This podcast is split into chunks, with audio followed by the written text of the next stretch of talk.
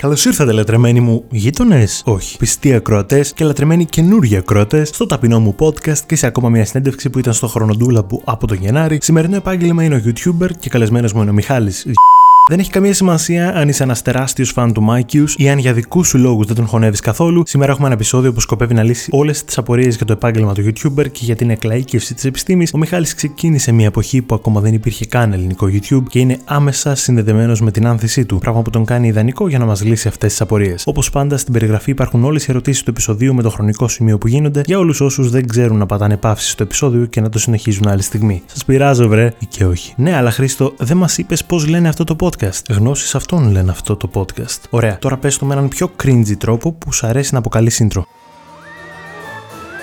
Γνώσεις αυτών λένε αυτό το podcast Είναι ηλίθιο όπως και εγώ Κάνω bullying στους καλεσμένους Θα μου το κλείσουν σε λίγο καιρό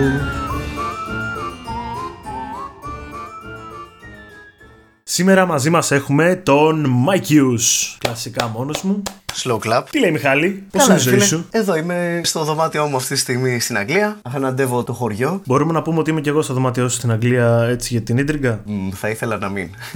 Είμαι στο δωμάτιό μου στη Θεσσαλονίκη τότε.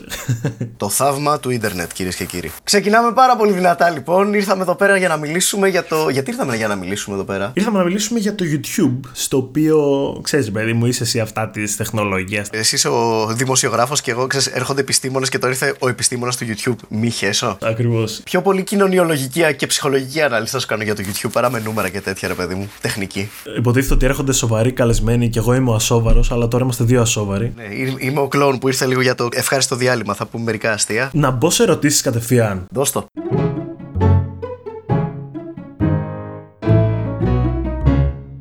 κυμαίνονται τα έσοδα αναπροβολή, τι απήχηση χρειάζεται κάποιος για να μπορεί να βιοποριστεί από το YouTube, ποιο είναι το ε9 σου, ξέρεις τώρα, κλασικές ερωτήσεις, ρε παιδί μου. Άμα μιλάμε για έσοδα YouTube καθαρά, μιλάμε για το AdSense, έτσι. Οι διαφημίσεις μαμίσια του YouTube, όχι χορηγίες. Άμα πούμε το AdSense, τα έσοδα είναι, είναι ένα χαρτζηλικάκι. Τίποτα. Τριψήφιο, ξέρω εγώ, στην καλύτερη. Ε, έχουν να κάνουν με τα views. Ναι, ναι, ναι, τα κλασικά με τα views, με το engagement έχει να κάνει πάρα πολύ. Υπάρχει το AI που σκανάρει τα σχόλια και βλέπει αν τα σχόλια έχουν να κάνουν με το θέμα του βίντεο ή αν απλά τσακώνονται, ξέρω εγώ, για random αν είναι το πρώτο, έχεις μεγαλύτερη αξία. Τα like στο βίντεο επίσης και τα dislike, το ratio. Ναι, ναι, ναι, όλα αυτά τα πράγματα, ρε παιδί μου. Κατά μέσο όρο, πόσο είναι ένα 100.000 προβολές, ας πούμε; Δεν ξέρω, ρε φίλε, να σου πω. Δηλαδή, πραγματικά, γιατί δεν είναι μόνο. Σκέψω ότι, ας πούμε, εγώ έχω ανεβασμένο αυτή τη στιγμή, έχω 200 βίντεο. Ένα μέρος από τα έσοδα του μήνα από το AdSense θα είναι, ξέρω εγώ, τα τρία τελευταία που βγήκαν αυτό το μήνα και κάνουν τα πολλά τα views. Αλλά αν έχεις άλλα 200 βίντεο και φαρμάρουν views, δύο το ένα, τρία το άλλο, τέσσερα το άλλο, να μπούμ, μαζευτήκανε κάποια, κατάλαβες. Αυτό λέγεται η φάρμα παρεπιπτόντω. Εγώ ξέρω εγώ, είμαι από τους YouTubers που έχουν πολύ δυνατή φάρμα, γιατί τα βίντεο μου τείνουν να είναι timeless. Δηλαδή, το θάψε το σενάριο για τον Τιτανικό, μπορείς να το δεις και τώρα, μπορείς να το δεις και σε 10 χρόνια. Ενώ οι vloggers, ας πούμε,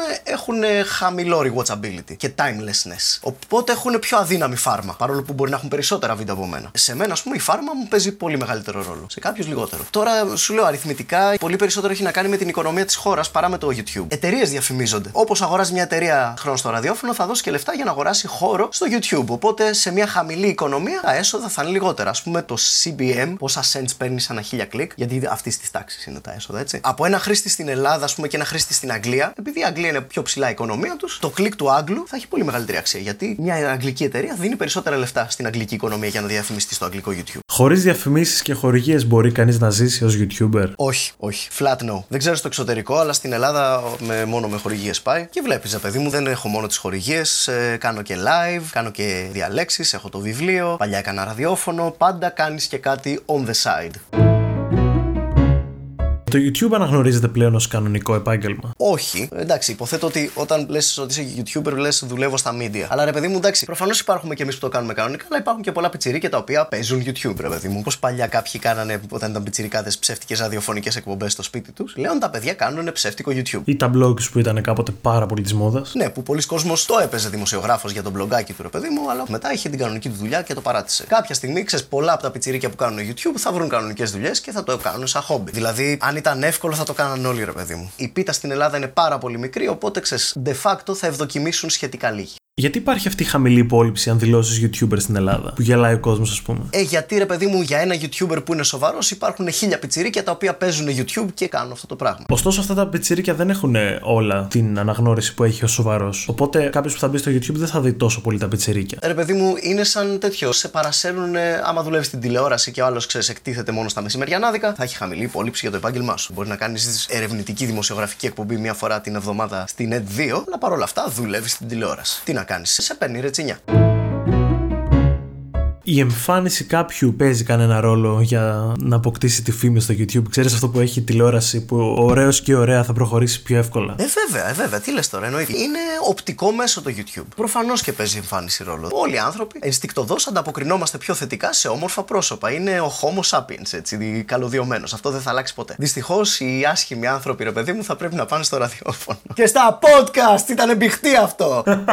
Εντάξει, τι να κάνουμε και εμείς πρέπει κάπως να ζήσουμε. Όχι, μωρέ, εντάξει, για να το αναλύσω λίγο καλύτερα, πάρα πολύ μετράει η αυτοπεποίθηση στο YouTube. Δηλαδή, τα ίδια πράγματα που κάνουν τον πιαρίτη στο κλαμπάκι, ακριβώς τα ίδια στοιχεία θα τον κάνουν και επιτυχημένο YouTuber. Ειδικά vlogger. Ο πρόεδρος του 15 μελού, ρε παιδί μου, θα είναι καλός vlogger.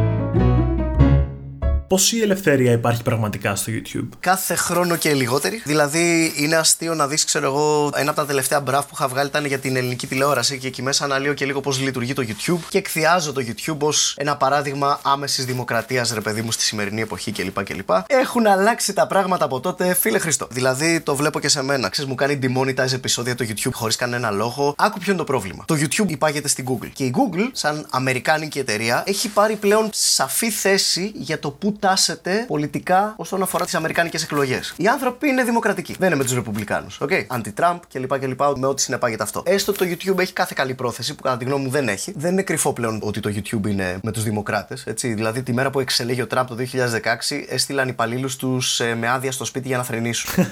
αυτό είναι στο ιστορικό της εταιρείας. Είναι δημόσια γνώση, ρε παιδί μου. Δεν είναι κάποιο είδους θεωρία συνωμοσίας. Η YouTube η ίδια το δηλώνει. Το κάναμε αυτό. Το βγάλα ανακοινωθέν. Και πολλά άλλα παραδείγματα τέτοιου τύπου τέλος πάντων. Οπότε, επειδή είναι λίγο στρατευμένη πλατφόρμα πλέον το YouTube δυστυχώς, προκειμένου να εμποδίσουν, υποθέτω, κάποιους δεξιούς φιλοτραμπ YouTubers να έχουν φωνή, έχουν βάλει κάποιους κανόνες. Κάποια φίλτρα για hate speech και τέτοια πράγματα που δεν υπήρχαν παλιά. Και έχουν βάλει τόσα πολλά που αν μια εταιρεία θέλει να επέμβει στις Αμερικάνικες εκλογές με γιά της με χαρά τη, το πρόβλημα είναι ότι την πληρώνουμε και εμείς στην Ελλάδα για βλακίες που γίνονται στην Αμερική. Οπότε, ως εκ τούτου, είναι πάρα πολύ εύκολο πλέον κάποιος θυγμένος να σου κάνει copyright strike και το YouTube τι κάνει; Αντί να σου πει εξετάζουμε το copyright strike και άμα το βρούμε ότι είσαι ένοχος, σου κατεβάζουμε το βίντεο, κάνει το ανάποδο. Σου κατεβάζει το βίντεο πρώτα, σου λέει το βίντεο θα μείνει κατεβασμένο μέχρι να βρούμε τι συμβαίνει και αν δεν είσαι, θα στο ξανανεβάσουμε. Το θέμα είναι ότι όλος αυτός ο έλεγχος, οι 5-6 μέρες που γίνεται αυτός ο έλεγχος, γίνεται στις πρώτες μέρες που έχει ανέβει το βίντεο σου, που θα πάρει τα πολλά τα views. Οπότε σε γαμάει. Και μπορεί κάποιος κόσμος να το χρησιμοποιήσει, όχι μπορεί, το κάνει πολλοί κόσμος, το χρησιμοποιεί για όπλο. Πώς κάποτε στέλναν εξώδικα και σε απειλούσαν με έξοδα δικαστηρίου παρόλο που ξέρεις, ήταν ξεκάθαρο πούμε, ότι δεν είχε δίκιο άλλος και ότι θα την έχανε τη δίκη, αλλά στην ουσία σε απειλούσε με έξοδα δικαστηρίου. Οπότε με αυτή τη μέθοδο τέλος πάντων και το YouTube το ίδιο θα σε κόψει αν πεις κάποιες κακές λέξεις, αλλά και πολλοί κόσμος που σε χεϊτάρει θα χρησιμοποιήσει τα εργαλεία του YouTube σαν όπλα. Το βίντεο που πέφτει όταν ξανανεβαίνει έχει τα views που είχε; Είναι εκ νέου, σαν καινούριο βίντεο. Όχι, όχι. Παγώνει τα views, το ρίχνει και μετά τα συνεχίζει. Αλλά τα παγώνεις στα χίλια views, ξέρω. Δεν χάνεις τα views βασικά. Τα views τα παίρνεις μετά, αλλά είναι... το βίντεο σου είναι demonetized. Χάνεις στην ουσία τα έσοδα που ούτως ή άλλως είναι πάρα πολύ λίγα. Αλλά το θέμα είναι ότι αυτό είναι ξεκάθαρο ότι το χρησιμοποιούν σε όπλο για να σε χτυπήσουν στο εισόδημά σου. Δεν σου λένε σε ποιο λεπτό, σε ποιο δευτερόλεπτο είναι το offensive content. Δεν το λένε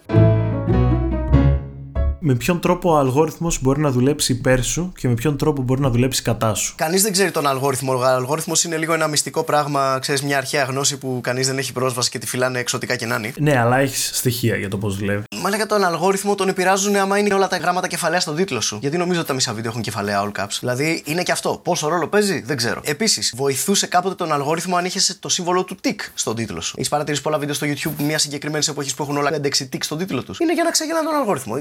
είναι αν και εκείνη τη μέρα ο ιδιοκτήτης του YouTube. Δεν ξέρω. Τα λίγα που έχω είναι τα βασικά ρε παιδί μου τα οποία ισχύουν πάντα. Είναι προφανώς πόσα views έχει. Ο ρυθμός views, η διάρκεια ρε παιδί μου άμα είναι φιλική. Τα long format γενικά τείνουν να είναι λίγο, λιγότερο φιλικά. Τα short format ευνοούνται. Για τη διάρκεια είχα ακούσει το ανάποδο. Ότι δηλαδή η YouTube η ίδια προωθεί τα βίντεο μεγαλύτερης διάρκειας επειδή θα έχουν το θεατή για περισσότερη ώρα στην πλατφόρμα της. Ακόμη και αν δεις το 50% ενός 20 λεπτού δηλαδή, θα δεις 10 λεπτά. Ενώ αν δεις το 100% ενός 5 λεπτού, θα δεις 5 λεπτά. Ναι, ναι, ναι, στέκει αυτό που λε. Λες. Φίλε, μπορεί να κάνω και λάθος. Σου είπα, αλλάζουν συνέχεια αυτά. Ε, για να σε ευνοήσει, λοιπόν, εντάξει, σου λέω, έχει να κάνει με το ρυθμό των views πάρα πολύ. Δηλαδή, αν έχεις πάρα πολλά views την ώρα, θα σε προωθήσει, θα μπει και στα trending κλπ. κλπ. Τώρα, όσον αφορά το content σου, σίγουρα ο αλγόριθμος ευνοεί το family friendly. Και τώρα, τελευταία σου λέω, ευνοεί και κάποια πράγματα. Α πούμε, το 2016 ευνοούσε βίντεο υπέρ της Hillary Clinton. Ψάξε debugging myths about Donald Trump και σκρόλαρε μαλάκα τις σελίδες μέχρι να βρεις ένα σχετικό βίντεο. Ή ξέρω εγώ αντίστοιχα για Brexit. Βίντεο που να κατακρίνουν την Greta Thunberg. Ένα μοτίβο, ας το πούμε. Δεν είχα συνειδητοποιήσει ότι είναι τόσο ξεκάθαρο. Έβλεπα την τάση, αλλά δεν ήξερα, ας πούμε, ότι έχουν πολιτική θέση ξεκάθαρη. Έχει πλάκα. Επειδή είμαι YouTuber, με ενδιαφέρουν οι εκλογές του 2020 γιατί θα καθορίσουν πάρα πολύ το πόσο φρίκι θα φάει το YouTube και το πόσο καινούριους κανόνες κατά λάθος θα λουστούμε εμείς στην Ελλάδα. Που δεν έχουμε καμία σχέση με όλα αυτά. Τι λες, ρε φίλε; Εύχομαι να μην νικήσει ο Τραμπ, ρε παιδί μου, για να χαλαρώσουν λίγο οι άνθρωποι. Για να ηρεμήσουμε κι εμείς, ξέρω εγώ. Απ' την άλλη, υποτίθεται ότι ο Ζάκερμπεργκ θέλει να τα κάνει τα πράγματα λίγο πιο ήπια πλέον στο Facebook και να επιτρέπει περισσότερα. Μακάρι να το κάνει. Ναι, πραγματικά.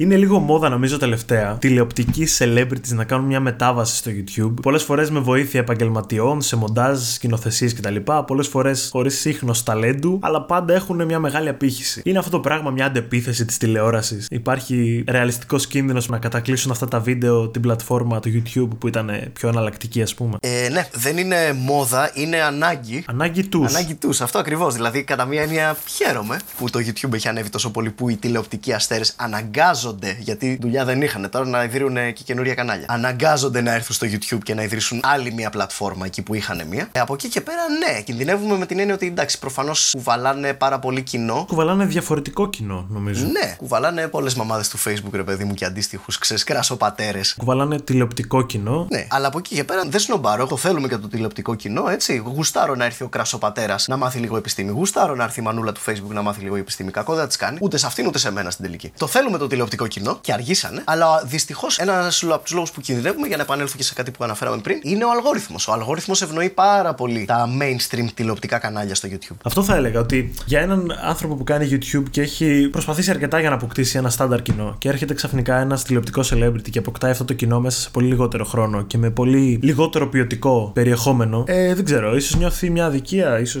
Έχει πέσει αρκετά το κοινό μου την τελευταία διετία. Νομίζω ότι ξέρεις, με έχει λίγο χτυπήσει ο αλγόριθμος. Δηλαδή η διαφορά φαίνεται σαν σκαλοπάτι στα views, ξέρω εγώ, στο γράφημα. Δεν είναι organic πτώση που σιγά σιγά το κοινό δεν ενδιαφέρεται. Είναι Σεπτέμβριος, Οκτώβριος, κλακ Νοέμβριος. Αυτό ας πούμε είναι άσχημο. Δεν ξέρω πόσο μεγάλος κίνδυνος είναι, αλλά τελικά τους θέλουμε όντως. Φυσικά και τους θέλουμε. Απλά θέλουμε ίση μεταχείριση από τον αλγόριθμο, ρε φίλε. Έχει έρθει και περισσότερο mainstream κοινό στο ίντερνετ, οπότε αυτό μεταφράζεται και σε περισσότερα views. Και ας μην κοροϊδευόμαστε δηλαδή. Ο κύριος λόγος είναι αυτό. Το 80% με 90% είναι αυτό. Αλλά ένα 10 με 20% είναι και ο αλγοριθμάκος. Χρειάζονται άτομα για βοήθεια στη δημιουργία των βίντεο; Το what the fact. Ε, φαντάζομαι θα μιλήσουμε για τα δικά σου βίντεο.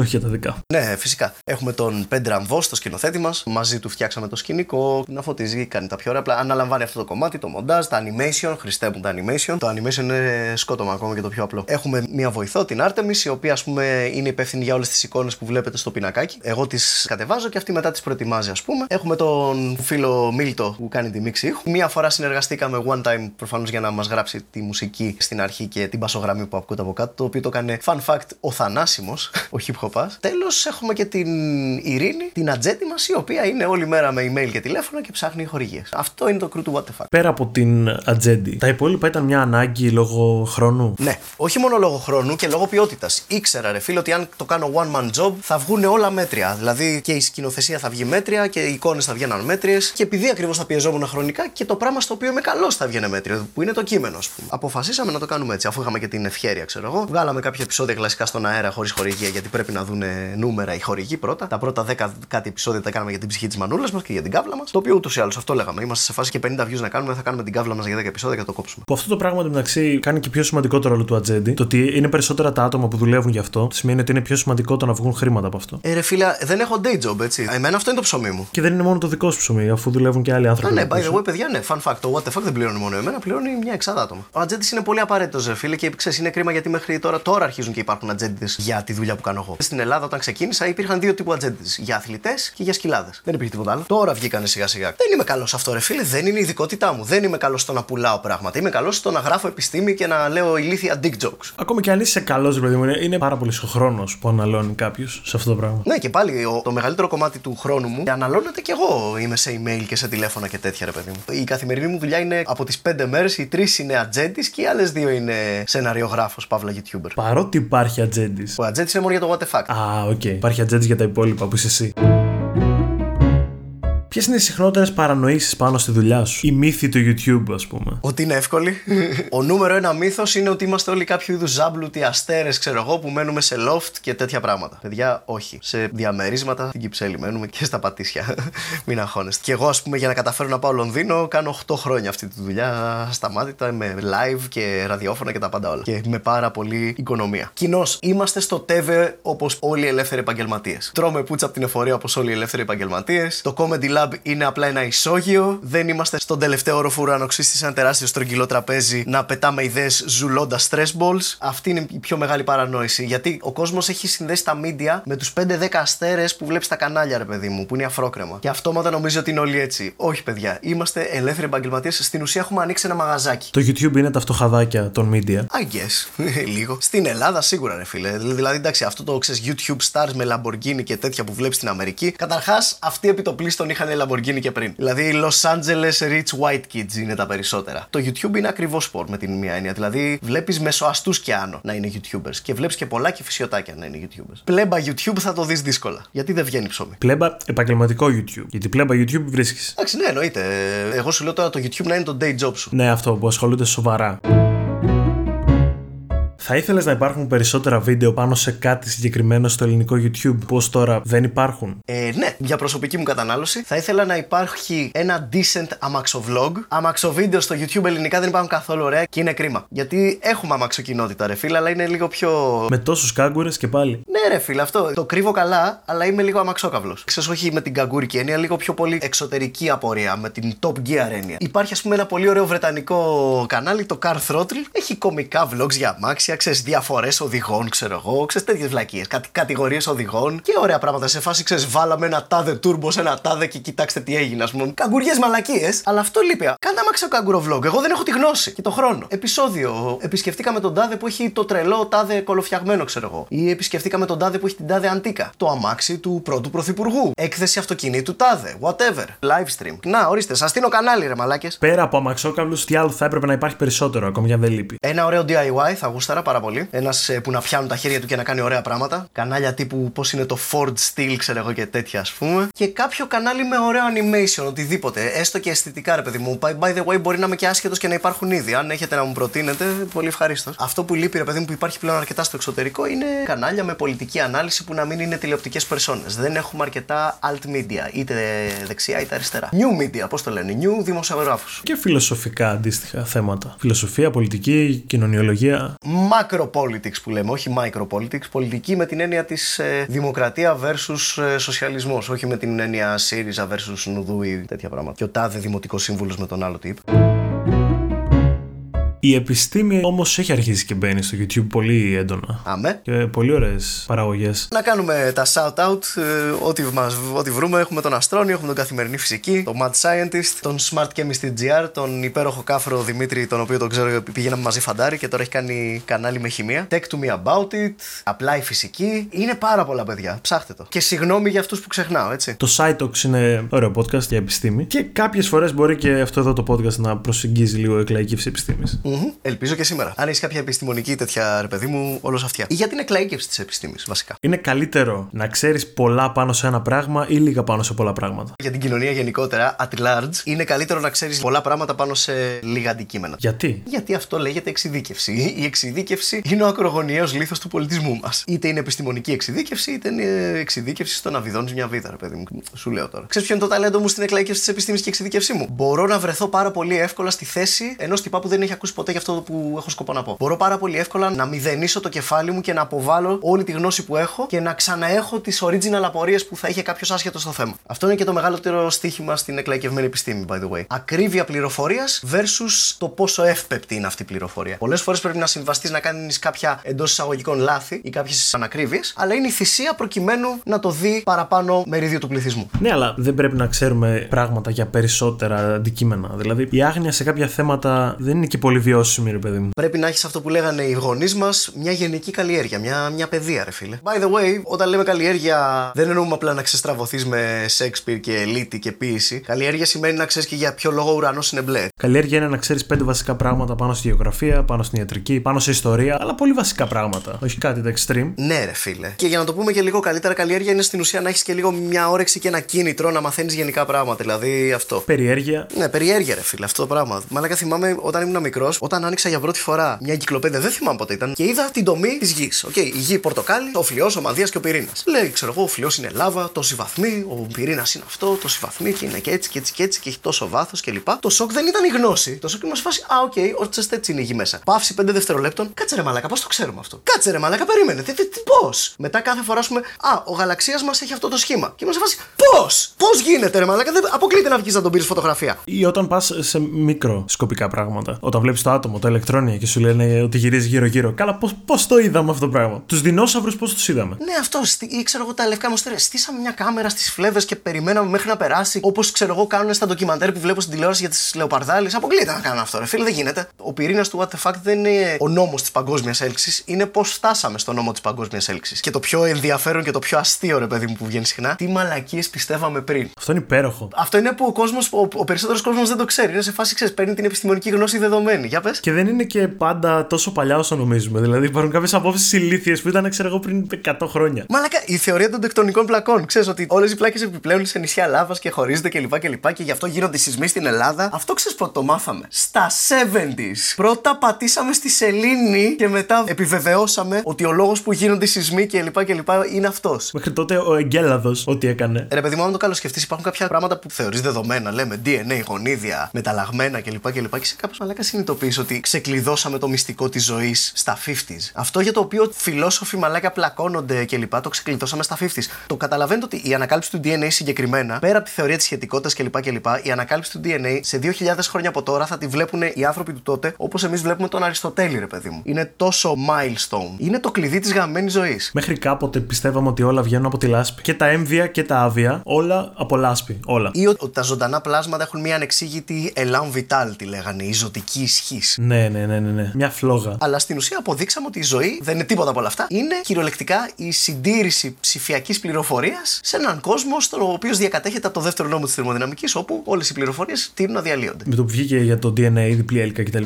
Μετά παραέγινε μεγάλο αυτό, όπως κάθε νέα ανακάλυψη. Και είχαμε ότι τα πάντα καθορίζονται από το DNA. Τα πάντα όμως. Γενικά την άποψη ότι τα πάντα καθορίζονται από κάτι με το οποίο γεννιέσαι ήταν η default ε, άποψη της ανθρωπότητας. Απλά κάποτε αντί για το DNA ήταν το αν είσαι γόνος βασιλικής οικογένειας. Μετά ήρθε και το αντίθετο. Το εκρεμές έφτασε στην άλλη μεριά της κουλτούρας. Όπου στα 50s και στα 60s οι κοινωνιολόγοι τότε, ρε παιδί μου, ήταν υπέρ της θεωρίας του τάμπουλα ράσα. Ότι όλοι γεννιόμαστε ακριβώς το ίδιο, ρε παιδί μου, και μας διαμορφώνει η κοινωνία και η παιδεία μόνο. Αποκλειστικά, ρε παιδί μου. Αυτό ήταν το λάθος. Όπα. Ωραία, αυτό ίσως είναι ένα καλό σημείο να πούμε ότι είναι δεύτερη ηχογράφηση. Δεν καταλαβαίνω γιατί πράγμα μιλάς. Είναι μια δεύτερη ηχογράφηση γιατί στην πρώτη απλώς αυτοκτόνησε το PC του Μιχάλη. Δεν αυτοκτόνησε, it was murdered. Για κάποιο λόγο είχε θέματα με το PC στο Skype. Όταν κάνεις εκλαϊκευμένη επιστήμη, ένα από τα bonus πράγματα που σου συμβαίνουν, η επιστήμη έχει την τάση να σε ταπεινώνει. Δηλαδή; Ρε παιδί μου λες, είμαι ένας επιτυχημένος YouTuber, μπράβο μου. Α πάω να κάνω έρευνα τώρα για το καινούργιο επεισόδιο της γαμάτης μου σειράς που έχει αποσπάσει τόσο καλές κριτικές. Τόσα βραβεία. Ναι, βραβεία, ιστορίες, ξέρω εγώ και τέτοια. Και ξέρεις μετά, Α, θα κάνω για την ζωή του Μπλε Πασκάλ. Και βλέπεις, ρε παιδί μου, ότι ο τύπος, ξέρω εγώ, έζησε το 1600 και έκανε υπολογιστικές μηχανές στα 19 του. Εφήβρε το διαφορικό λογισμό, ξέρω εγώ, και ανακάλυψε μόνος του τον τάδε αστρονομικό χάρτη και, και, και. Και ξέρεις μέχρι το τέλος, ρε παιδί μου, της έρευνάς σου κάποιο και τι κάνω, ρε μαλακά στη ζωή μου. Και εσύ κάνεις βιντεάκια στο YouTube. Πηγαίνω πραγματικά από τον έναν overachiever στον επόμενο. Και από τον έναν ιδιοφυή άνθρωπο στον επόμενο. Ναι, ρε παιδί μου, αυτό. Δεν βοηθάει την αυτοπεποίθησή σου αυτό το πράγμα. θα ήταν πιο εύκολο να το γυρίσεις σε βίντεο με αποτυχίες, ας πούμε. Ναι, πολύ καλύτερα. Πιστεύω θα νιώθεις πολύ καλύτερα τότε. Ω, ναι, ισχύει. Και ένα άλλο που σε ταπεινώνει πάρα πολύ είναι όταν βλέπεις, ξέρω εγώ, ότι και αυτοί οι άνθρωποι κάναν τα ίδια λάθη και τις ίδιες μαλακίε που κάνουμε εσύ και εγώ. Όχι ακριβώς. Δηλαδή δεν έχουν ηχογραφήσει αυτοί από λάθος μικρόφωνο, ας πούμε. Όχι, ρε παιδί μου, ούτε κάναν το λάθος να εγκαταστήσουν το Skype. Ακριβώς. Αλλά εντάξει, παρόμοιας φύσεως ρε παιδί μου. Προφανώς είναι πιο elaborate τα λάθη τους, αλλά οι αιτίες που τα κάνουν είναι ίδιες. Ήταν απρόσεκτοι. Ήταν υπερβολικά επερήφανοι. Ήταν υπερβολικά κολλημένοι στη δική τους άποψη. Πολλές φορές η τάδε ανακάλυψη έγινε κατά τύχη. Ξέρεις, ανακαλύψεις και τέτοια πράγματα ωραία. Εσύ κατά τύχη ανακάλυψες ότι το Skype μπορεί να χαλάσει έναν υπολογιστή, ας πούμε. Ναι, είχα κάποιες υποψίες, ρε παιδί μου. Εντάξει, αυτό λέγαμε πριν τώρα, πριν ξεκινήσουμε να ηχογραφούμε. Ότι ε, είναι λίγο buggy σαν εφαρμογή το Skype. Ποτέ δεν ήταν και ξέρεις, super wow. Αλλά να μου κάνει hard crash για reset, ρε παιδί μου. Παραλίγο, παιδιά, από τότε που έκανα συνέντευξη με αυτόν, παραλίγο να χάσω όλα μου τα αρχαία. Τελικά τα άσωσα όλα καλά. Ο γκαντεμόσαυρος ο ίδιος εδώ πέρα. Αλλά ναι, πραγματικά θα κάνω επεισόδιο What the fuck για τον Καντεμόσαυρο. Δεν ξέρω αν το είπα στο προηγούμενο τέτοιο, αλλά είμαι πάρα πολύ excited. Βρήκαμε ένα πείραμα όπου μία τύπισσα εκπαίδευσε ένα φυτό. Ρε παιδί μου, το φυτό ήταν μιμόζα. Είναι από αυτά τα φυτά που ανοιγοκλείνουν με τον παραμικρό κίνδυνο. Σιγά σιγά με τον καιρό δίδαξε στη μιμόζα να μην είναι τόσο ευαίσθητη. Όχι, ρε μαλάκα. Ρε παιδί μου, το αρχικό κόνσεπτ είναι ήθελε να την παίρνει στο αμάξι και όταν την έπαιρνε στο αμάξι λόγω των τρανταγμάτων η μιμόζα μονίμως έκλεινε. Και την εκπαίδευσε στο σπίτι, ξέρεις, την τράνταζε πάνω κάτω πάνω κάτω για καμιά σαρανταριά χτυπήματα. Ε, και στο 41ο φίλε η μιμόζα Σταμάτησε να νιώθει. Οτιδήποτε άλλο και αν της έκανε, νιώθει έτσι. Η μιμόζα, ξέρω εγώ, είναι μέσα στο αμάξι, τραντάζεται, δεν κλείνουν τα φύλλα της, αλλά αν τη χαϊδέψει, θα κλείσουν. Πω, πω, υπέροχο. Εντάξει, η μιμόζα είναι από μόνη της υπέροχο φυτό. Την εκπαίδευσε, ρε παιδί μου, το κατακόρυφο τράνταγμα να μην το καταχωρείς σαν επικίνδυνο, δηλαδή να μην κλείνουν τα φύλλα. Και τώρα αυτό το φυτό, το ίδιο φυτό, ρε παιδί μετά το πείραμα, βάζει το ράφι, το αφήνει εκεί ήσυχο και το παίρνει μετά από 40 μέρες και του κάνει μια τελευταία πτώση. Και τα φύλλα δεν κλείσανε πάλι. Το φυτό θυμότανε, δεν ξέρω αν είναι η σωστή λέξη είναι θυμότανε, αλλά μετά από 40 μέρες εκπαίδευσης θυμότανε το πρόγραμμα το οποίο του είχαν βάλει. Δεν ξέρω πώς, με ρωτήσεις. Κανείς δεν ξέρει βασικά. Ούτε η τύψα που έκανε το πείραμα. Είναι από αυτά που δεν ξέρουμε ακόμα πώς δουλεύουν. Υποθέτουμε ότι η μνήμη των φυτών πρέπει να είναι σαν τη μνήμη που έχει το ανοσοποιητικός. Πώς θυμάται την ανεμοβλογιά που κόλλησε μικρό, ρε παιδί μου και δεν την ξανακολλάς ποτέ; Κάτι τέτοιο. Κάπως έτσι δουλεύουν και τα φυτά τα οποία τα κυνηγάνε πολύ συγκεκριμένα ζώα και αποκτούν κάποια στιγμή άμυνα πάνω σε αυτά τα ζώα. Ξέρεις τι, όχι, αυτά εξελίσσονται με τον καιρό, ρε παιδί μου. Δηλαδή με τις γενιές είναι που προσαρμόζουν τις άμυνές τους. Αλλά αυτό δεν χρειάζεται και να κάνει παιδιά και εγγόνια για να προσαρμοστεί στο τράνταγμα. Είναι στην ίδια γενιά. Είσαι σίγουρος ότι δεν έχει συμβεί ποτέ στην ίδια γενιά να προσαρμοστεί ένα φυτό; Κακίες, ας πούμε, που ζουν 100 χρόνια. Στα 100 χρόνια, πολύ πιθανό να προσαρμοστεί μέσα στη γενιά της. Μπορεί, ω, ναι, ναι, ναι, πάρα πολύ πιθανό. Ένα άλλο πολύ περίεργο το οποίο ήταν ακριβώς στο ίδιο βιβλίο που έκανε αυτή την έρευνα, ρε παιδί μου, το οποίο έχει να κάνει το εξής για το πόσο active είναι τα φυτά χωρίς να το καταλαβαίνεις. Τα φυτά προφανώς δεν είναι μέρος του τοπίου, ρε παιδί μου. Ακίνητα αντικείμενα προσαρμόζονται στις αλλαγές του περιβάλλοντος, απλά το κάνουν τόσο αργά που δεν μπορούμε να το προσέξουμε. Είναι ζωντανοί οργανισμοί. Ναι, ρε παιδί μου. Για παράδειγμα, η πιο κλασική προσαρμογή που κάνουν τα φυτά που βλέπουμε είναι το φθινόπωρο, όταν πιάσουν τα πρώτα κρύα, τι κάνουν τα φιλοβόλα, κυτρινίζουν τα φύλλα τους και τα ρίχνουν κάτω. Σωστά. Έχεις παρατηρήσει ότι το κάνουν όλα μαζί; Μέσα σε ένα διάστημα περίπου ενός μήνα, όλα τα φιλοβόλα δέντρα, ανεξαρτήτως είδους, ανεξάρτητα από το πόσο ευαίσθητο είναι το καθένας στο κρύο, όλα ρίχνουν τα φύλλα τους μαζί. Δεν το είχα σκεφτεί ποτέ έτσι. Δεν το έχεις παρατηρήσει ποτέ έτσι; Όχι, δεν το είχα σκεφτεί. Έχει το νου στο φθινόπωρο και θα το δεις. Είναι λες και είναι συνεννοημένα από πριν και το περιμένουν. Είμαι 37 χρονών και έχεις δίκιο τώρα που το σκέφτομαι. Ναι, όντως το κάνουν. Γιατί το κάνουν αυτό; Ω, τώρα μου έχεις εξάψει την περιέργεια. Προσπαθώ να σκεφτώ γιατί το κάνουν. Υπάρχει κάποια υπόγεια κοινωνία φυτών που συνεννοούνται; Αυτό είναι το πώς. Αυτό είναι η εύκολη ερώτηση. Η πραγματική ερώτηση είναι αυτή που έκανες πριν κατά λάθος. Γιατί το κάνουν; Γιατί όλα τα φυτά να ρίχνουν τα φύλλα τους ταυτόχρονα; Τι κερδίζουν από αυτό; Όλα τα φιλοβόλα, όχι όλα. Ναι, όλα τα φιλοβόλα, συγγνώμη. Γιατί όμως όλα τα φιλοβόλα να τα ρίχνουν ψηλό μαζί. Γιατί να μην το ρίχνουν το καθένα στο δικό του μήνα. Τι στο διάολο έχουν να κερδίσουν κάνοντας αυτό το πράγμα. Ίσως το κάνουν γιατί τα φιλοβόλα έχουν μια συγκεκριμένη ανοχή στο κρύο που είναι μικρότερη από τα άλλα. Ναι, αλλά γιατί δεν το κάνει το καθένα στη δική του ανοχή; Γιατί το δέντρο με το πολύ λεπτό κορμό, το οποίο λογικά θα κρυώνει πολύ πιο εύκολα από τη γέρικη βελανιδιά που έχει, ξέρω εγώ, 1,5 μέτρο κορμό και το κάνουν fucking μαζί. Μπορεί να μην είναι ακριβώς μαζί. Ξέρεις το πρώτο να τα ρίχνει τώρα και η άλλη σε 10 μέρες. Οπότε αυτό να είναι μια αρκετή διαφορά. Δεν ξέρω. Προσπαθώ εδώ πέρα. Ναι, ναι, ναι. ε, Θέλω να ξέρεις ότι δεν ξέρουμε. Έχουμε κάποιες θεωρίες, αλλά δεν το ξέρουμε ακόμα σίγουρα.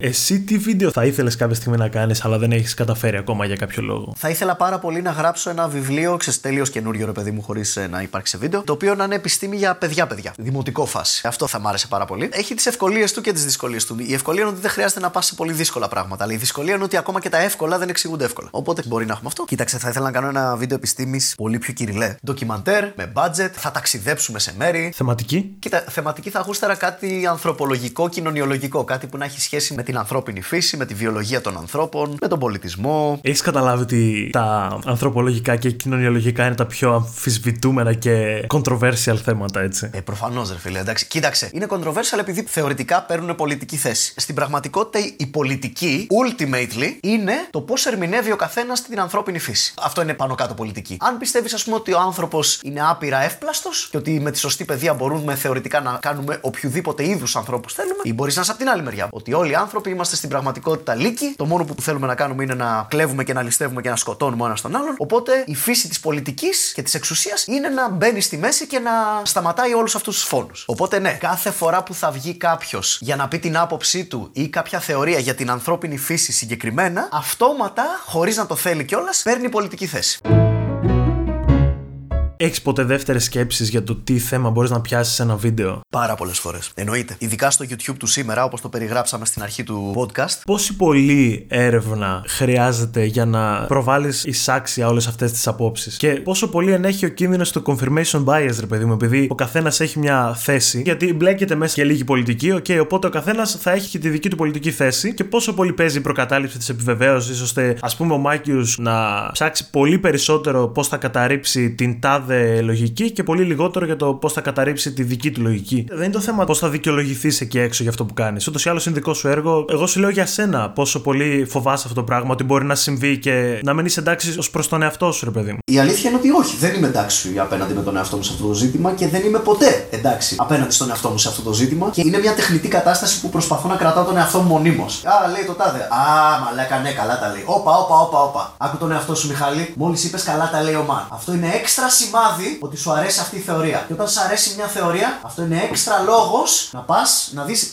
δύο αντίπαλα έγγραφα. Και όχι ένα. Κάθε φορά που τσακώνω τον εαυτό μου να χαμογελάει όταν διαβάζει κάτι, σε είναι τότε εκεί πέρα που πέφτει ο βούρδουλας, παιδί μου, σφίγγω το κηλίκιο, αυτομαστιγώνω λιγάκι και ψάχνω και την άλλη πλευρά. Σε επεισόδια τα οποία είναι τέτοιου τύπου. Έτσι, προφανώς όταν κάνω what the fuck για το γαλαξία της Ανδρομέδας, εκεί είναι πανεύκολο. Δεν υπάρχει bias. Δεν είναι τυχαίο ότι το 99% των διαφωνιών προέρχονται από πράγματα τα οποία αφορούν την βιομηχανία, το εμπόριο τον καπιταλισμό και την ανθρώπινη φύση. Κανεί δεν έχει διαφωνήσει μαζί μου τόσο φανατικά σε κάποιο αμφιλεγόμενο θέμα που μπορεί να πω για την τεχνητή νοημοσύνη, για παράδειγμα. Μάικιους, αυτό δεν έχεις δίκιο γιατί άκουσα αυτή την ομιλία του Elon Musk που μου λέει αυτό. Τσέκαρε το κι εσύ. Τέτοιου τύπου διαφωνίες είχα πολύ έντονες, αλλά είναι τέτοιου τύπου διαφωνίες. Ποτέ κανείς, ας πούμε, σε αυτό το επεισόδιο δεν ήταν πω, πω ένα ρεσιτάλ ημιμάθειας. Εντάξει, τα λέγαμε Μιχαλάκι. Υπήρχαν και εκεί διαφωνίες, αλλά ήταν εποικοδομητικές διαφωνίες. Όταν έχεις εποικοδομητικές διαφωνίες, είναι OK να τις έχεις. Σου κάνουν και καλό πολλές φορές. Ναι, όχι απλά καλό πολλές φορές, παιδί μου, αν κάποιος με έχει διορθώσει, ας πούμε, βάζω καρδούλα στο σχόλιο του για να μπει πάνω-πάνω. By the way, παιδιά, sorry, εκεί που λέω ότι το τάδε έγινε από τον τάδε, τελικά ο άλλος το έχει ανακαλύψει πιο πριν. Και μου έχει ξεφύγει. Δεν είναι λίγες φορές που έχει γίνει αυτό και γαμάει αυτό. Και πολλές φορές αυτό πραγματικά με έχει συγκινήσει και με τιμά είναι όταν μπαίνουν και πανεπιστημιακοί άνθρωποι που είναι ειδικοί στο είδος. Και ειδικά όταν άλλος είναι ακαδημαϊκός, είναι και πολύ πιο και μεταδοτικός και επίοικη στην κριτική του. Θα πει, εκεί ας πούμε έχεις μια ανακρίβεια, κόμμα, φαντάζομαι ότι την έκανες χάρη συντόμευσης, κόμμα, αλλά να ξέρεις ότι πρόκειται περί αυτού. Ε, ναι, επίσης ο ακαδημαϊκός καταλαβαίνει και το effort που έκανες για να βγάλεις αυτή την εκλαήκευση. Ο ακαδημαϊκός επίσης είναι ταπεινός φιλέ. Τον έχει ταπεινώσει η επιστήμη γιατί την κάνει μια ζωή. Αυτό έχει την τάση να σε κάνει λίγο πιο ταπεινό και να μην πιστεύεις ότι έχεις πάντα δίκιο. Οπότε τις λίγες φορές που έχεις δίκιο θα το πεις cool και ήρεμο. Σε περιμένω στο comment section αυτού του επεισοδίου να δούμε τι θα έχουμε. Παιδιά, να ξέρετε, σας περιμένω στο comment section, σας περιμένω για διάλογο. Να ξέρετε, δεν θέλω να το βουλώνετε. Δεν είμαι καθόλου της άποψης αν δεν σ' αρέσει μην το βλέπεις. Όχι. Αν δεν σ' αρέσει, ξαναδέστο και κρίνετο. Πολύ ευχαρίστως. Έβλεπα για τον πρώτο παγκόσμιο πόλεμο. Ο πρώτος παγκόσμιος πόλεμος είναι ο πρώτος πόλεμος που δοκιμάστηκαν χημικά αέρια, βιομηχανική νητρογλυκερίνη. Ήταν ο πρώτος βιομηχανικός πόλεμος. Okay? Και τότε ήταν πολύ της μόδας να το λένε ο πόλεμος της χημίας. Τι μας λες, αλήθεια; Είναι αυτή η καραμέλα το. Η χημεία μας έφερε τα αέρια του πρώτου παγκοσμίου. Όχι. Ο Κάιζερ Βίλμχελ τα έφερε. Αν ο πρώτος παγκόσμιος πόλεμος είναι ο πόλεμος της χημίας, τότε αντίστοιχα ο Πελοποννησιακός πόλεμος ήταν ο πόλεμος της μεταλλουργίας. That's fucking stupid. Γιατί να μείνουμε στην επιστήμη μόνο με αυτόν τον παραλληλισμό; Αρχιτέκτονα σχεδίασε τον Παρθενώνα, αρχιτέκτονα σχεδίασε και το Auschwitz. Κλασική μουσική, ακούσες εσύ και εγώ για να ηρεμήσουμε το απόγευμα. Κλασική μουσική έβαζαν και οι Ναζί στα συλλαλητήρια της Νιρεμέργης. Για τα κακά του κόσμου εκεί έξω δεν φταίει ούτε η επιστήμη, ούτε η φιλοσοφία, ούτε η θρησκεία, ούτε η τεχνολογία. Φταίει εσύ και φταίω εγώ. Αυτή φταίει. Το να λες ότι η επιστήμη μας έφερε τους θάλαμους αερίων, για μένα είναι αποποίηση ευθύνης. Η κακή επιστήμη, μαλάκα μου έφαγε την εργασία. Έχει να κάνει με το πώς χρησιμοποιείς την επιστήμη. Δεν είναι η επιστήμη από μόνη της. Ούτε καλή είναι, ούτε κακή η επιστήμη. Είναι ένα όπλο. Ακριβώς. Είναι σαν το σφυρί. Μπορείς να πας να αγοράσεις αύριο ένα σφυρί και να το χρησιμοποιείς για, για να χτίσεις ένα σπίτι ή για για να ανοίξει ένα κεφάλι. Και στις δύο περιπτώσεις το σφυρί είναι αυτό που ήταν πριν. Σφυρί. Στο ράφι σφυρί ήταν. Στα χέρια σου σφυρί είναι και βυθισμένο στο κεφάλι σφυρί είναι. Ο μόνος λόγος που έχουν την τάση να κατηγορούν την επιστήμη για πολλά πράγματα, ξέρεις ποιος είναι; Είναι επειδή η επιστήμη, σε αντίθεση με τη φιλοσοφία και τη μουσική και την θρησκεία, η επιστήμη φέρνει πολύ πιο άμεσα και ορατά αποτελέσματα. Και είναι πολύ πιο εύκολο να δείξεις το δάχτυλό σου και να την κατηγορήσεις. Είναι πολύ πιο εύκολο να δείξεις μια πυρηνική έκρηξη. Γιατί είναι ένα γεγονός πάρα πολύ φωτεινό που έβγαλε τεράστιο τρομακτικό ήχο και σου είναι πάρα πολύ εύκολο να πεις αυτό τι είναι, ατομική βόμβα. Ποιος την έφτιαξε, ε, σε ένα εργαστήριο. Ε, άρα το τύπο στο εργαστήριο φταίει. Δεν σου λέω ότι κάνει συνειδητά αυτόν τον συνειρμό, αλλά το πυθικάκι στο πίσω μέρος του κεφαλιού σου που πάντα ψάχνει τον υπέτειο και πάντα έχει την τάση να θέλει να πυροβολήσει τον αγγελιοφόρο, αυτό κάνει μου είχαν στείλει την ερώτηση πώς και πόσο επηρεάζει η γνώμη του κοινού τη δουλειά κάποιου στο YouTube. Για να γυρίσουμε και λίγο στο YouTube επιτέλους. Με επηρεάζει σε αποφάσει που θα πάρω για μελλοντικά επεισόδια, έτσι. Δηλαδή, ξέρεις, παραγγελίε, ας πούμε, Α, να κάνεις και το τάδε επεισόδιο ή ξέρω εγώ, Μάκιους, διάβασα ένα άρθρο της προάλλας σε ένα περιοδικό για το τάδε και το είδα και με σε φάση, Ω, μαλάκα, ναι, τι λες τώρα, ευχαριστώ πολύ για την ιδέα. Με αυτή την έννοια, ναι, με επηρεάζουν πάρα πολύ. Αλλά από εκεί και πέρα, ρε παιδί μου, κοινώς, αν το κράξιμο που έφαγα θα επηρεάσει τα, επεισόδια, τα μελλοντικά επεισόδια, όχι. Όμως, παίζει ρόλο σε αυτό το ότι έχεις χτίσει πλέον ένα κάτι. Δηλαδή, κάποιος που ξεκινάει τώρα, ας πούμε, μήπως πρέπει να φιλτράρει περισσότερο τον εαυτό του; Αντιθέτως, εγώ πρέπει να φιλτράρω και πολλές φορές φιλτράρω τον εαυτό μου περισσότερο, γιατί ζω μέσα από αυτό, είναι το ψωμί μου, δεν έχω day job, το οποίο σημαίνει ότι πρέπει να προσέχω και λιγάκι πώς λέω κάποια πράγματα. Δεν πρέπει να δίνω πάντα μπουνιά στο μαχαίρι, ρε παιδί μου, έτσι. Γιατί δεν ξέρεις ποτέ πότε θα μαζευτούν βλάκες και θα μου ρίξουν το Instagram ή θα μου ρίξουν το Facebook ή θα μου ρίξουν το YouTube. Πρέπει πάντα να προσέχεις λίγο, αλλά υπάρχουν και όρια. Και ο καινούριος που ξεκινά να βιοπορίζεται ή και να μην βιοπορίζεται και να είναι το χόμπι. Όπως είπαμε πριν, από τη στιγμή που είναι καινούριο και ξεκινάει, εκ των πραγμάτων δεν βιοπορίζεται. Ναι, okay, που θέλει να βιοποριστεί κάποτε. Ναι, αυτό. Το θέμα είναι να βρεις το κοινό σου. Το οποίο σημαίνει ότι αν προσέχεις τι λες κάθε δύο βήματα, δεν πρόκειται να βρεις ποτέ κανένα κοινό. Θα καταλήξει μια νερόβραστη ουδέτερη μαλακία. Αν είναι να πας για ουδέτερες μαλακίες, καλύτερα να πιάσει ποτέ κανένα στρατόπεδο και απλά να κάνεις μια εκπομπή που ασχολείται με άσχετα πράγματα. Απλά μια, μια εκπομπή για αυτοκίνητα. πώς φτάσαμε εδώ; Δεν ξέρω πώς γίνεται πάντα αυτός ο κύκλος, φίλε, δεν έχω ιδέα. Έχω χειρότερο ήχο αυτή τη στιγμή από πριν, δεν ξέρω γιατί. Να το, το μικρόφωνο τρίβεται σε κάποια σημεία. OK. Okay πώς κάποιος διαχειρίζεται τη δημοσιότητα αφότου την αποκτήσει. Και ταυτόχρονα χώσουμε μέσα και το πώς την αποκτάει. Εντάξει, τη δημοσιότητα την αποκτάει όταν έχει μεγάλο κοινό και τα άρθρα του παύλα κείμενα του παύλα βίντεο του είναι δημοφιλή σε πολύ κόσμο. Ο καθένας χειρίζεται τη δημοσιότητα σαν μια μοναδική χιονονιφάδα. Αλλά υπάρχουν δύο βασικές κατηγορίες. Υπάρχουν οι celebrity, σαν και εμένα, που ήμασταν σπιτίσιοι τύποι. Δεν βγαίναμε πολύ έξω. Έγινα διάσημος επειδή έκανα κάποια κείμενα, κάποια βίντεο, κάποιο τέτοιο whatever. Κυρίως ήμουνα κλεισμένος στο σπίτι και έβλεπα τις σειρές μου, τις ταινίες μου, έκανα το μοντάζ μου κλπ.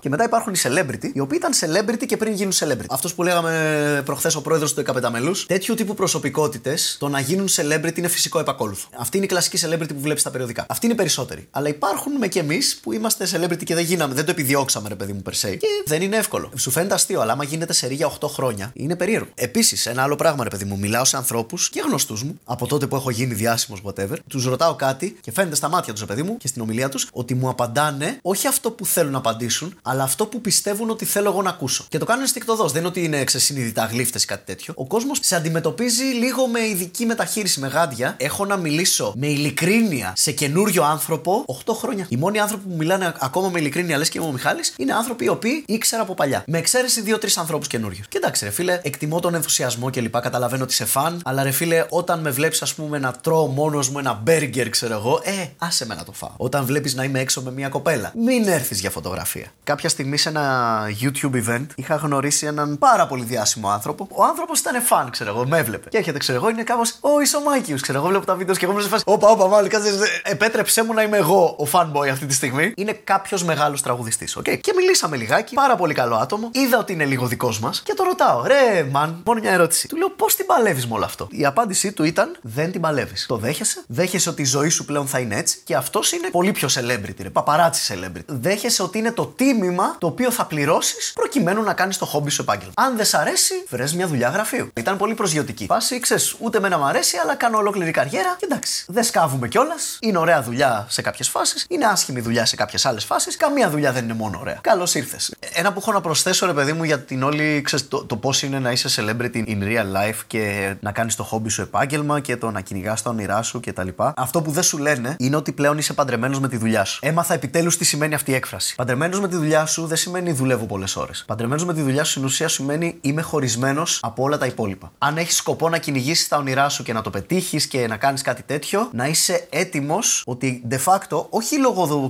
κακίας ή κάτι τέτοιο, λόγω χρόνου και ενασχόλησης, θα χαθείς πάρα πολύ από φίλους, θα αποξενωθεί με κόσμο λόγω growing apart, ας πούμε έτσι. Όχι ότι θα σε εγκαταλείψουν ή θα τους εγκαταλείψεις εσύ. Απλά θα χαθείτε. Γιατί, ας πούμε, πλέον κάνεις creative επάγγελμα, το οποίο σημαίνει ότι ξέρεις, οι ώρες τις οποίες εγώ μπορώ να γράφω είναι οι ώρες που δουλεύει ο εγκέφαλος. Ο εγκέφαλος δεν θα με ρωτήσει πότε θα είναι παραγωγικός. Εγώ θα ήθελα πάρα πολύ, ας πούμε, να έχω ένα normal ωράριο, να ξεκινάω τη δουλειά μου στις 8-9 και να τελειώνω στις 2 με 3. Ούτως ώστε το απόγευμα να βρίσκομαι με τους φίλους μου. Οι creative ώρες, φίλε, είναι από το απόγευμα και μετά γενικά. Δεν είναι τυχαίο που όλοι οι φοιτητές διαβάζουν αυτές τις ώρες. Δεν είναι τυχαίο που όλοι οι επιστήμονες ξενυχτάνε στα εργαστήριά τους. Ισχύει και εμένα με βολεύεις. Αλλά γενικά μπορεί να σου έρθει μια ιδέα το μεσημέρι, μπορεί να σου έρθει μια ιδέα το πρωί, ειδικά αν πρόκειται για κείμενο. Άλλο ένα φαινόμενο του παντρεμένος με τη δουλειά. Αυτό που λες μπορεί να σου έρθει Κυριακή πρωί, μπορεί να σου έρθει ιδέα και Κυριακή του Πάσχα. Που είναι η μία φορά που θα δεις την οικογένειά σου, ξέρω εγώ, το εξάμεινο και εκείνη την ώρα ξέρεις τι θα κάνεις, φίλε. Θα ζητήσεις συγγνώμη, θα πας στο διπλανό δωμάτιο, θα βγάλεις γραμμένο κινητό να γράψεις. Μου έχει συμβεί ούκο λίγες φορές αυτό το πράγμα. Έρχεται ξεκάθαρη επιλογή, επιλέγεις τώρα. Κάνεις την καριέρα που κάνεις ή τη σταματάς και επιλέγεις την προσωπική ζωή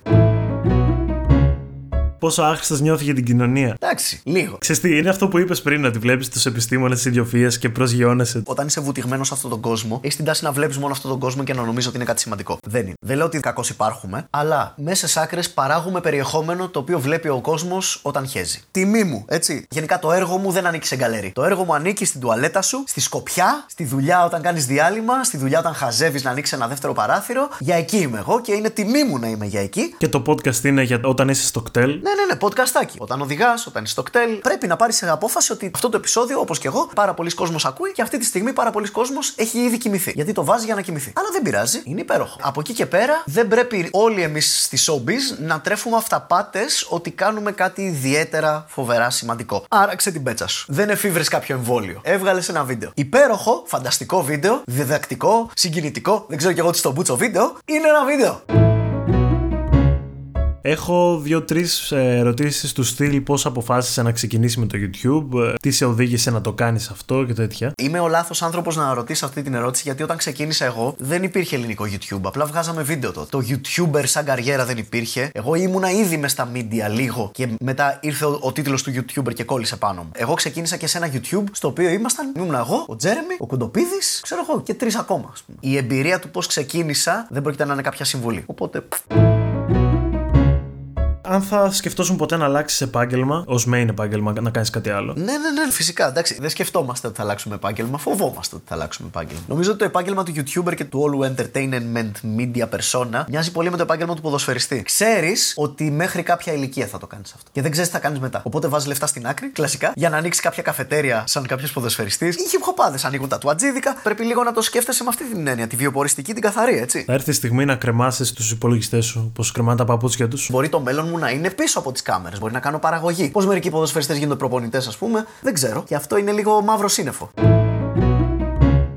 Υπάρχει ο κίνδυνος εξαιτίας, ας πούμε, μιας μεγάλης χορηγίας κάποιος να χάσει τις αξίες του στο ίντερνετ; Πρώτα κάποιος χάνει τις αξίες του και μετά παίρνει κάποιο είδους ξεπουλημένη χορηγία. Δεν υπάρχει άνθρωπος ο οποίος έκραζε όλη του τη ζωή τα κινητά και ξαφνικά του ήρθε η και άλλαξε πλήρως 180 μοίρες. Δηλαδή αυτό το πράγμα είναι μύθος. Σίγουρα επηρεάζει μια χορηγία, ρε παιδί μου. Δηλαδή θέλω να κάνω ένα επεισόδιο για την ιστορία της σοκολάτας. Και μέσα στην ιστορία της σοκολάτας εμπλέκεται και η Νεστλέ. Ο χορηγός είναι η Νεστλέ στο επεισόδιο. Μέσα στην ιστορία της σοκολάτας ετοιμάζω το επεισόδιο και ξαφνικά διαβάζω ότι η Νεστλέ έκανε το τάδε πάρα πολύ κακό όσον αφορά την ιστορία της σοκολάτας. Ότι ξέρω εγώ η ιδέα της Νεστλέ για τη σοκολάτα γάλακτος την έκλεψε από τον τάδε και δεν του έδωσε ποτέ τα εύσημα. Έστω ότι ανακαλύπτω κάτι τέτοιο. Εκεί ρε φίλε θα πάρω την Νεστλέ τηλέφωνο, θα τους ενημερώσω ότι παιδιά προέκυψε αυτό και θα το βάλω και κάντε ό,τι νομίζετε. Και αν είναι στελεπή, ε, τότε δυστυχώς θα διακόψουμε τη συνεργασία μας. Πρέπει να δουλέψω διπλάσια για να αναπληρώσω τα λεφτά που θα μου έδινε η Nestlé. Ε, δεν είναι τόσο εύκολο να ξεπουληθείς. Κάποιος άλλος στη θέση σου, ρε παιδί μου, θα έπαιρνε τα λεφτά της Nestlé και απλώς δεν θα συμπεριλάμβανε αυτό το κομμάτι. Ναι, ρε παιδί μου, αλλά άμα ήταν κάτι φως φανάρι, ξέρω εγώ, άμα ήταν κάτι γνωστό, θα ήταν πάρα πολύ εύκολο να τον κάνεις expo. Δηλαδή στα σχόλια από κάτω θα τον γαμούσαν. Μπορείς να γλιτώσεις για ένα μήνα, για, για, για δύο, αργά ή γρήγορα, όλα αυτά θα έρθουν να σε δαγκώσουν στον κόλο. Δεν κρύβονται αυτά, ρε φίλε, με τίποτα. Το κράξιμο είναι και λίγο quality control για όλη την κοινωνία. Το θέμα είναι να κρατιέται σε κάποια μέτρα. Αλλά δεν είναι μόνο κακά τα αρνητικά σχόλια, έτσι. Προς Θεού.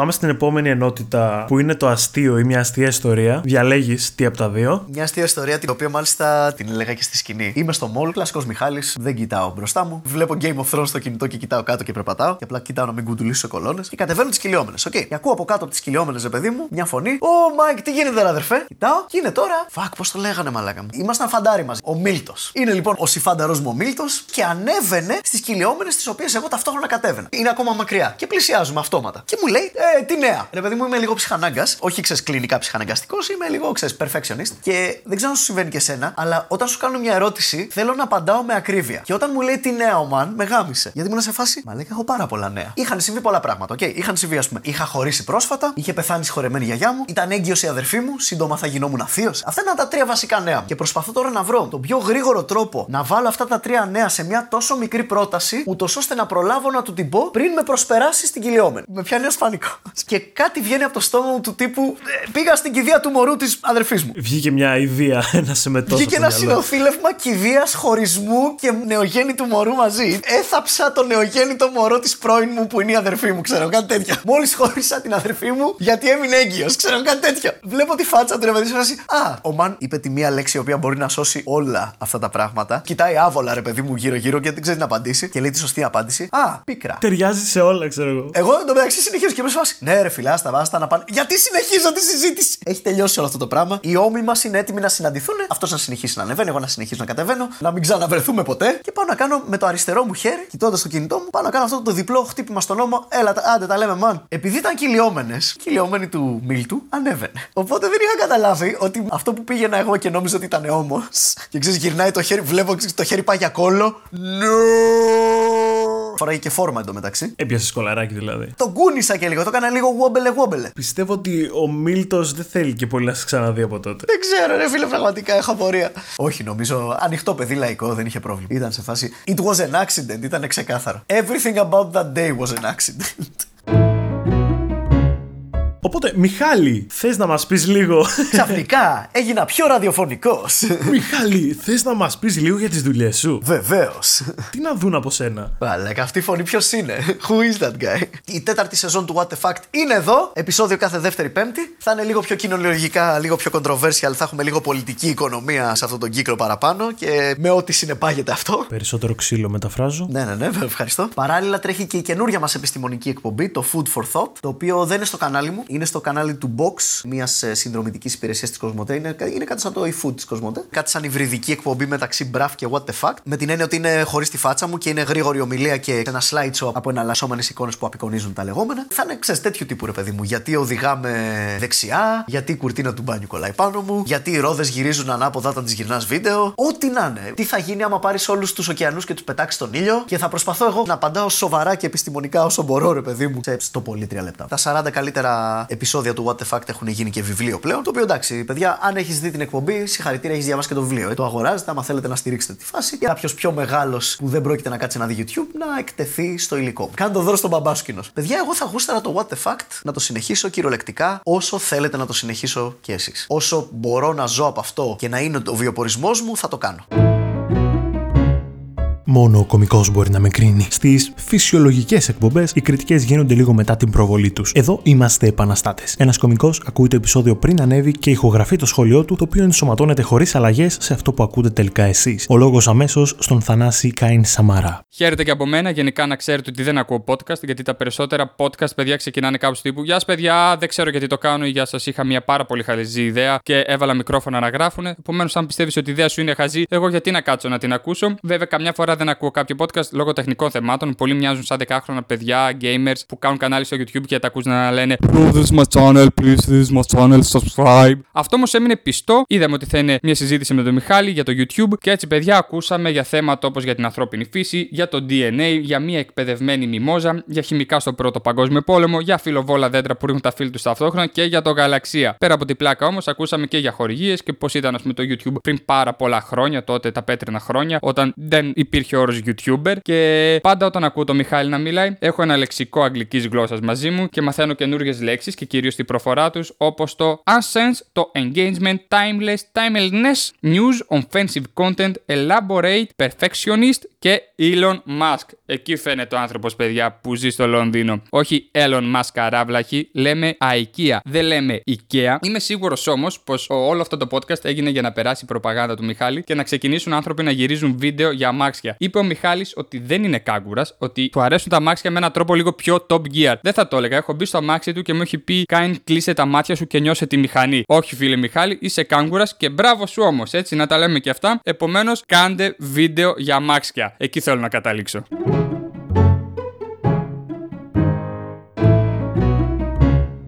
Σε ευχαριστώ πάρα πολύ, Μιχάλη, που ήσουν σήμερα μαζί μας. Να 'σαι καλά μου, ήταν υπέροχο που ξέρεις, είπαμε λίγο πιο inside πράγματα και δεν ήταν η κλασική συνέντευξη. Ελπίζω κάποιος να έμαθε κάτι και για το YouTube και για την επιστήμη. Θες να πεις κάτι στον κόσμο, Μιχάλη; Θα κλείσω με το απόφθεγμα του Μάικιου. Είναι μια φράση που θα ήθελα να με θυμούνται. Είναι μια βλακεία, ξέρεις μια κενότητα, ξέρεις κλασικό αποφθεγματάκι. Καληνύχτα λοιπόν κυρίες και κύριοι και να θυμάστε. Το πιο βασικό μέρος της πνευματικής καλλιέργειας του ανθρώπου είναι να συναντιέσαι με άλλους ανθρώπους οι οποίοι να σου λένε πόσο άδικο έχεις.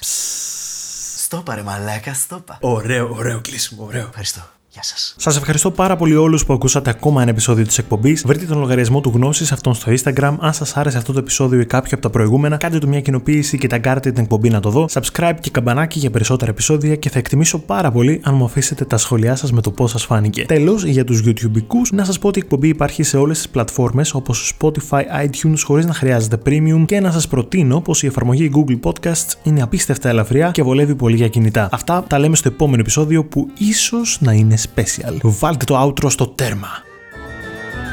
Ίσως δεν πρέπει να τραγουδάω Είμαι αταλαντός δίχως φωνή Μα έτσι απλά δεν τα παρατάω Θα γίνω φίρμα κάποια στιγμή